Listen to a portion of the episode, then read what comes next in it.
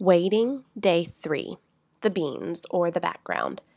Yesterday, we talked about believing that Jesus can give us hope in the wait. Today, we see how to turn that belief into action.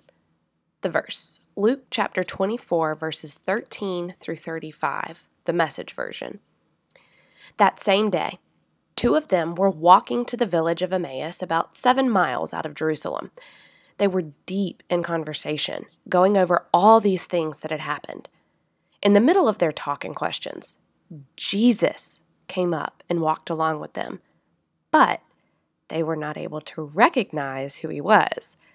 He asked, What's this you're discussing so intently as you walk along? They just stood there, long faced, like they had lost their best friend. Then one of them, his name was Cleopas, said, are you the only one in Jerusalem who hasn't heard what's happened during the last few days? He said, What has happened? They said, The things that happened to Jesus the Nazarene? He was a man of God, a prophet, dynamic in work and word, blessed by both God and all the people. Then our high priest and leaders betrayed him, got him sentenced to death, and crucified him. We had our hopes up so high that he was the one, the one about to deliver Israel. And it's now the third day since it all happened. But now, some of our women have completely confused us. Early this morning, they went to the tomb and couldn't find his body. They came back with the story that they had seen a vision of angels who said he was alive. Some of our friends went off to the tomb to check and they found an empty, just like the women said it was, but they didn't see Jesus. Then Jesus said to them, So thick headed, so slow hearted, why can't you simply believe all that the prophets said? Don't you see that these things had to happen? That the Messiah had to suffer and only then enter into his glory? Then he started at the beginning with the book of Moses, and he went through all the prophets, pointing out everything in the scriptures that referred to him.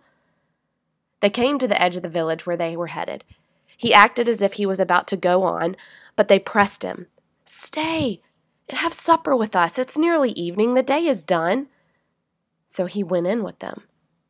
And here's what happened he sat down at the table with them Taking the bread, he blessed and broke and gave it to them.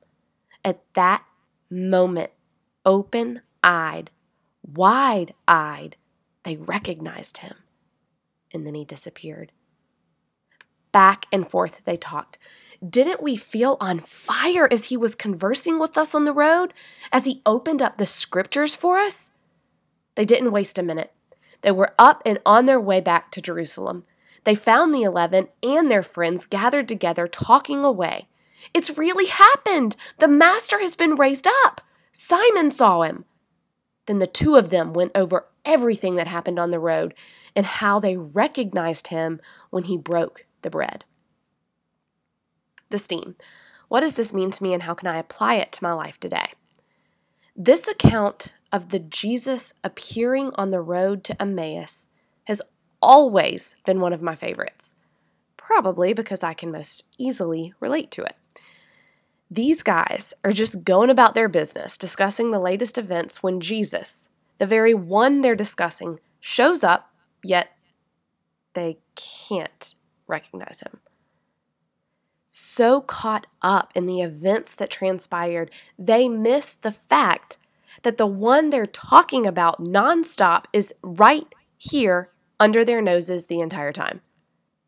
Had they taken a second to stop their own train of thought in order to look and listen, they would have realized the answer was right there. Even typing these words is enough to make me shrink down in my seat a bit. I'm embarrassed to admit that I often expect things to just go wrong I expect my children to do what they shouldn't and my husband to do the exact opposite of what is helpful.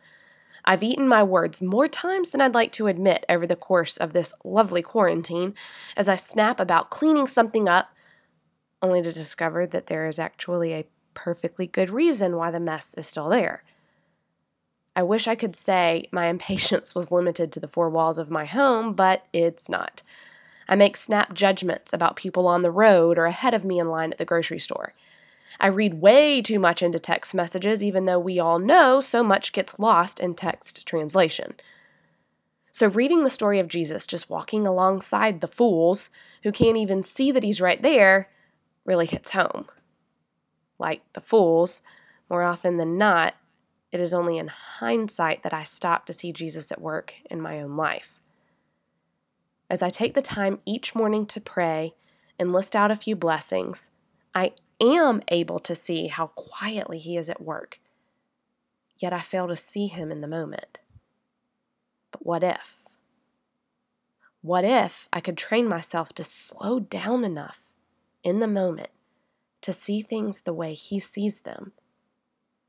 What if I actually gave him the space to act and work instead of so quickly flying off the handle? My kids and husband would certainly appreciate it, but honestly, I'd be the one with the most to gain.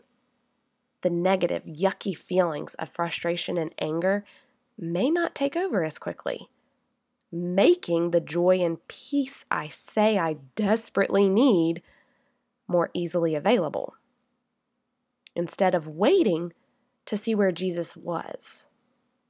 What if we paused for just a second to see where He is walking alongside us in this moment?